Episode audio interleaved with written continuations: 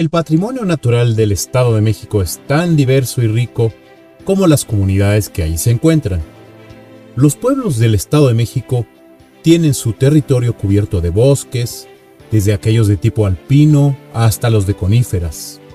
Además, por su superficie cruzan ríos y adornados con grandes cascadas.